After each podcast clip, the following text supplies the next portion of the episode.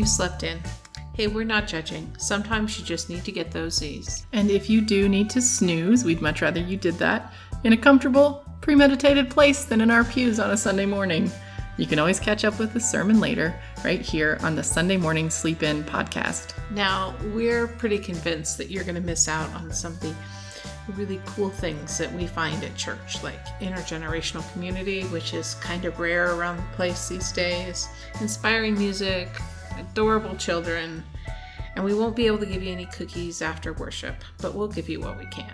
I'm Kris Marshall, And I'm Susan Foster. and we are United Methodist pastors in the biggest little city in the world, Reno, Nevada. We're not theological experts or homiletical harbingers of a new age. We're your average pastors, helping our congregations think through life's big questions every week. We started this podcast so that if you're away from home, working, coaching your kids' soccer team, maybe there's a tournament of baseball or some such The. World Cup is on. the World Cup is on, or maybe you just had a hard week and you need to sleep in. You can catch up with some of the ideas floating around the church by listening to us. Each episode is a conversational version of a sermon we gave on Sunday. Now, you might hear some noises in the background of the podcast. Sometimes you'll hear my dog knocking at the door or trotting on by. Uh, we hope that you won't be distracted uh, by that or by anything else, that you'll be able to receive these things with an open heart and an open mind. And we're serious about that open mind. We really do believe that God has given us brains to think and and experiences to reflect upon to, in order for us to grow. So we hope that you will take this opportunity to think and to question and to disagree and have conversations with your beloved people. But our sincere hope is that in all of that, that you will experience the mysterious loving force in the world that we know as God moving in your life as you consider this. So, we are on week two and chapter three of a sermon series based on a book by Richard Rohr called Breathing Underwater Spirituality and the 12 Steps. And this book helps us to realize, to, to explore ideas around what 12 step groups can teach us, not just about recovery, but about salvation, enlightenment, holistic living, all those things, because we think we're all struggling with something. So, step three So, step three, we made a decision to turn our will and our lives over to God as we understood God. In other words, step three is about surrender. surrender and that's just such a, a word that we just we're just falling into every day about surrendering our culture tells us to do it all the time oh Really? wait no no No, no, other way around. no no oh yeah that's right right We're supposed to fight, fight, fight. right right like never give up Never give up, never give in. It takes a long time to um, to surrender or to accept, right? Ourselves and other people and our past and our mistakes and our idiosyncrasies and our imperfections and how things should be different. It takes us a long time to accept. And Henry Nouwen, who is a Catholic um, mystic, said to Richard Rohr in conversation one day that the fact that this takes us such a long time reflects our own endless capacity for self-loathing. oh yeah oh yeah We it's we're it's so much easier to be critical, to point out what's wrong than it is to right accept. And even as we use this word surrender, I think, I know we're carrying around some baggage around what we think surrender is. Mm-hmm. And one of the things that I found helpful in our chapter and talk and thinking about, and thinking about this was that surrender is not like a giving up. Mm. It's a giving to, Yeah. which is like I know somatics and all that, but it's a really powerful difference. Like um, because that giving to, that giving over, um, is a much different experience, and and leads to something different. Yeah, it's not losing, it's being present. Right. As he says, what you resist persists. Mm-hmm. Right? The the harder you fight against something, often the the more it's difficult it is to it, yeah. get rid of it. So one of the examples I used in church was if I said don't think about purple elephants, what are you all thinking about? well, everybody's thinking about purple elephants. And I said I'm actually not interested if you're thinking about purple elephants. I want to know which ones of you are mad at yourselves or at me for doing that nasty trick about purple elephants because that's where surrender comes in. Right. It's not about whether or not you're thinking about purple, Purple elephants. elephants. It's about how harshly you judge yourself. For falling for or or, or listening to that inner voice. Yeah, for making a mistake, for being manipulated, for whatever. Um, how do we how do we move past those things? How do we surrender? And so the cycle that we sort of fall into is we want to have power. Right. We often feel powerless, so we want to have power, and we often assume that power and control are the same thing. Mm-hmm. And so we want to take control. Mm-hmm. And then we take control, and if we are in control and things are still going badly, we have to justify that. And so we say, um, well, I'm always right. Right. If I'm in control, We then double I'm, down. I'm always right. And if I'm always right, then I am powerful. Right.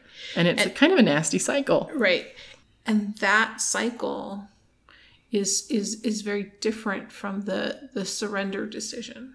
Right? Like the decision to overcome what's been become habit, that kind of thinking. That's where we overcome that.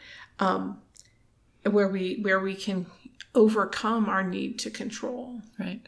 Well, and one of the things that Jesus said was if you want to follow me, you have to renounce yourself. You have to Mm. ren- renounce that part Mm-hmm. of yourself that thinks that you're always right, that you're always going to be in charge. You have to let part of that go. Right. And he says it enough times that it's in three of the four gospels, right? Like like I, I think that's a really important key. Maybe he didn't say it more than once, but people realize that that was an important part of being a disciple. Yes. And the radical surrendering of our will to another whom we trust more than ourselves. Who we trust more than ourselves. Exactly. That it's about the relationship um, with with God, with a higher power, um, more than it's about who's in charge. It's about trusting that somebody else might have something to teach you about yourself. what a crazy concept. The most common substitute for surrender in most religions is sacrifice. You hear people talk about sacrifice a lot. Um, Being and we sacrificial. And being sacrificial, we often resent sacrifice because we think that God is telling us we can't have it all. It all, right? It we can't have it all. And the purpose of sacrifice is sometimes gets twisted because we are imperfect people. And so sacrifice is good in scripture when it is for somebody else's spiritual benefit. Mm-hmm. But often what it becomes for us, our sacrifice becomes a way of asserting our own superiority, mm-hmm. other people's dependence on us.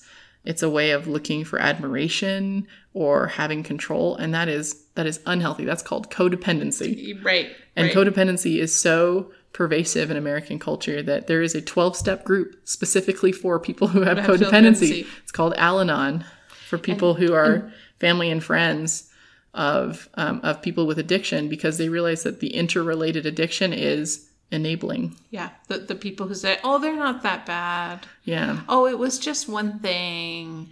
What does it matter if nobody got hurt when they were driving drunk? Those kinds of behaviors. Yeah. And so people with codependency, people who enable, are often trying to appear strong and loving and generous.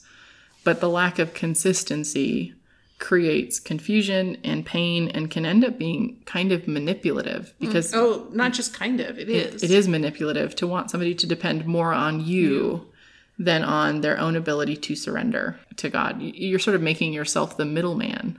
Or even a God. Yeah. Right? Or Like- God yourself. Right? Because I think I think a lot of times I see situations where people they want to rush in and and sacrifice everything to help the situation mm-hmm. To be the savior. to be the savior and that's not what's needed. No. We already have one of those. we already got a savior. Let somebody else, you know, figure Right. that out for themselves. So, Right. so he talks about bogus religion is often high on sacrifice and low on love. right. That real love is not about control; it's about empowering. And um, over and over again in Scripture, there there's this theme of mercy, not sacrifice. It's in Hosea. Jesus quotes Yeah. it. I desire mercy, not sacrifice. Go and learn what this means. I desire mercy, Right. not sacrifice. Surrender, Right. not sacrifice. And I want to back up just a little bit to Mm-hmm. talk about the idea that this this this notion that we're talking about, this whole the nobility of sacrifice Mm-hmm. is is epidemic in what we know, right? This is what enables war to you know promotes war, Mm-hmm. right? Like there's some sort of noble noble noble end that we are working towards. Yeah, it's like a loyalty test. Right. Or but but also you know that's a that's a like a big picture version of that Mm-hmm. but also it's the personal versions of this right like personal sacrifice you know we make heroes out of people who give things up Mm-hmm. you know the personal sacrifice of the of the of the olympian Mm-hmm. you know it's a wonderful thing but it's not all of life right Right. And Olympians aren't doing it for posterity. right right Most Olympians have a pretty pretty big ego Right. from what I can tell. right or um, the american idol contestant right Yeah. It becomes a pride thing. And then, like, there are many pe- wonderful people doing many heroic projects, but it's not the gospel. Like, we, we have substituted that narrative for the good news. There's a show that I like to watch that y'all have heard me talk about before called RuPaul's Drag Race. Uh, yeah. And there was this moment on a season a few years ago, a couple years ago, when a contestant who had been winning a lot got to the point where it was their turn to decide who was going to go home that week. And instead of choosing one of the one of the two contestants who was sort of had performed lowest that week, chose themselves to go home. Right. And it, his name was Ben de la Creme. Yep. And everybody started calling him Ben de la Christ Right. like, oh, the self sacrifice, the self sacrifice. But it's like, no, that's not what that was. I love Ben de la Creme. Ben de la Creme was my favorite character on the season until this moment because because it created this narrative of I will sacrifice myself when really it was I'm not willing to choose. Right. I'm, not, willing, to, to, I'm not willing- own my own opinion. opinion. Yeah. I'm I'm not willing to strive. And that's not what we're asking for. Because this is a struggle. This is a striving thing Right. it's just not about it's not about absenting yourself from the process um, we don't we don't get off that easy Right. frankly we keep returning to this idea that everything is built on merit and if we could just be good enough if we could just sacrifice enough, Enough. then Right. we will earn our way into something but it, it undermines this idea of grace that we're all coming to this needing some help There's love that sincerely seeks the spiritual good of others, and there's love that seeks superiority. Mm-hmm. And that those are not the same thing. those are not the same thing that we need to be careful about that because suicide bombers, resentful people, manipulative parents, and codependents all come from this notion of love that seeks superiority. yeah And you and I can name 50 we won't we won't more things oh yeah that we see every day, regularly regularly in, in the lives of people that is that kind of it, stumbling block. if you think about it in using the metaphor of helicopter parents, oh, yeah. right? Like helicopter parents want to control their kid's life so that it's good. And they say they do that out of love, mm-hmm. but it's kind of control Oh, it's to- Right? it's it's control. because one of the things that God as parent, we as parents, our parents for us, had to let us do was try things out, make mistakes, take responsibility, accept our own agency, all of those things. And when we don't allow people to grow up in that way, we infantilize them. So part of it is helping people grow up, mm-hmm. Mm-hmm. including ourselves, letting ourselves just own our own stuff. Right. So it's not about this economy of what have you earned or what can you force. Mm-hmm. It's really about this idea of we're all relying on this power that's greater than ourselves, however we understand that. We're all relying on this kind of greater good Right. that we need to be open to because we don't have the full picture all the time. And and anybody who says they do is, is delusional mm-hmm. at some level. And we've talked about this with the Enneagram a little bit too. People mm-hmm. who are the the nurses, the caregivers, Right. the lovers, um, sometimes do that so that they will be needed instead of so that other people can flourish. And the danger of that is this is this codependency, but also resentment, right? The idea that nobody appreciates the sacrifice I'm making. Making So my favorite was when he mentioned mentioned Friedrich Nietzsche. I always like mentioning Friedrich Nietzsche in a sermon because people immediately go, "I've seen that poster," or whatever right. whatever. Nietzsche's not my favorite philosopher, but he had some good ideas, and this was one of the things I liked of his. Um, he said he was a German philosopher. He said what he resented most in Christians was the constant underlying resentment. Amen. He said there were four ways that he saw resentment in the Christian church. One was this sort of denied resentment. So, this resentment that we don't admit to, Right. where we resent God for demanding sacrifice, even though Jesus tells us, "I require mercy, not sacrifice." Right? We we resent God for demanding sacrifice.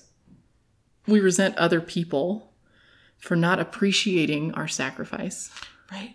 Did you not notice I was up on that cross? Yeah. hmm We resent sacrificing as much as we sacrifice. Right. And we resent that other people don't have to sacrifice as much as we see ourselves sacrificing. So we both resent people for not appreciating our sacrifice, but we also want them to sacrifice more. Right. And so, like, what kind of an environment does this create for a loving community? It just creates a community of reciprocity, of negotiation, of it's Tit it's for tat is what I call it. it's very tit for tat. It's it's I haven't earned this or you haven't earned this, and it it doesn't help us all kind of start from the same place and be in the same place. Mm-hmm. The silver bullet for this resentment is gratitude, Right. which is related to powerlessness. Mm-hmm. What are the things that you're grateful for today? Right. Not generally speaking. What are the Ju- just in specific this things moment. in this moment? The specific things right. that Not you are grateful for. Things. My family. that yeah that that you have relied on Right. today because gratitude is the only thing i think that's strong enough to overcome all of our temptation to resentment Mm-hmm. gratitude is what dispels the mythology that we have earned everything ourselves Yeah. um, so gratitude practices i think come in really handy as a spiritual practice around this so when you catch yourself getting into that resentful place just stop and make a list 10 things 15 things 20 things Yeah. that you're grateful for in this moment today Yeah. I talked a lot about false sacrifice. Mm-hmm. And it's it's part of what you're talking about. Like the, it, it, there's a Venn diagram that includes yeah all those those things that we're talking about, but it also is the thing that allows us to. It stands in for the the, the sacrifices or the the renouncing or the, the the letting go, giving to that we need to do Right. We think because we feel I've done that. I've I don't have to actually let anybody else have any input on how I'm doing things because I've satisfied them with all of these goats I've killed. Right. Instead of saying, okay, how can I be open in this moment? I think sometimes we end up talking like at this level about like you know here we are we're Christians right? And people go well where did Jesus do that? Jesus was like he he looked at like the commerce going on in the temple and one of the reasons he turned the tables Was because it was. it was it was this false sacrifice. It was like let's check the box yeah. and let's do it in public Yeah. and let's do it in a way that it gives me credibility in the community Right. Or it makes me feel like I have some power over my own salvation. Right. Whereas with grace, everything that we do is a response to something that we cannot earn. right rather than us trying to earn something or prove that we've earned something. Um, I told a story about a moment in my life when I knew I needed to apologize. I had messed up and I knew I needed to apologize. And when I went to apologize to this person, they didn't say, Oh, that wasn't a big deal. They said, No, that was a big deal. And thank you Thank for you for and apologizing. apologizing, and, yeah. and we were able to restore the relationship. There was love and mercy and understanding Mm-hmm. on the other side instead of the judgment that I felt was warranted. And just the, the relief that goes Mm-hmm. along with that and the humility that goes Mm-hmm. along with that. And we're going to talk about this more in coming weeks because Oh, yeah. there's a lot about uh, restoration in coming weeks when it comes to relationships. But in that moment, it was easier to surrender Mm-hmm. because I knew that there was going to be grace on the other side. right And so, one of the things I appreciate about what you were saying is that it's really not about can you sacrifice more than the next person? It's do you trust God? Right. Do you trust God? Do you trust that God loves you? Mm-hmm. Do you trust that God cares enough about you to help you get through this thing? Right. Right. And that's really where I ended with my folks was our words say we believe that God is a lo- is loving and mercy, merciful and oftentimes our actions say we don't really believe that God is loving and merciful. Right. And so, How yeah, do we my, do, you know, what do we what do you really believe? Yeah, my question was can you radically accept being radically accepted, Accepted for nothing? Yeah. Can you accept that? That's that's what surrender is. It's not about giving up. Right. It's about allowing yourself to be somebody who is worthy of love Right. and who is worthy of grace and who can be transformed. Yeah. Amen. Amen. Well, thanks for listening to the Sunday Morning Sleep In podcast. We will be back next week with chapter four of this book by Richard Rohr, and I will post a link in the episode notes on our archive, which is sundaymorningsleepin.com. Uh, you can catch up with us there. You can catch up with us any place uh, you listen to podcasts. If you have something that you want to tell us about, you can email us. We're at sundaymorningsleepin at gmail.com, or you can comment on our social media platforms on Facebook or on the blog, and you'll um, you'll find us there. There were a bunch of scriptures for this podcast as well, and we'll post those in. The one that I used in my church was Matthew 7, 1 through 11, which talks about seeking and finding. Um, and the theme music that you're hearing is Take Me Higher by Jahzzar. So at the end of a worship service, we give a blessing homework. You've heard some of our homework, right? But the homework that is, is endemic and, and integral to this work is is to go and love people, including yourself. And that Squirrel having a little dream in the background. Yeah. Um, but go and love people, even if that means working on loving yourself, because God loves you. Amen.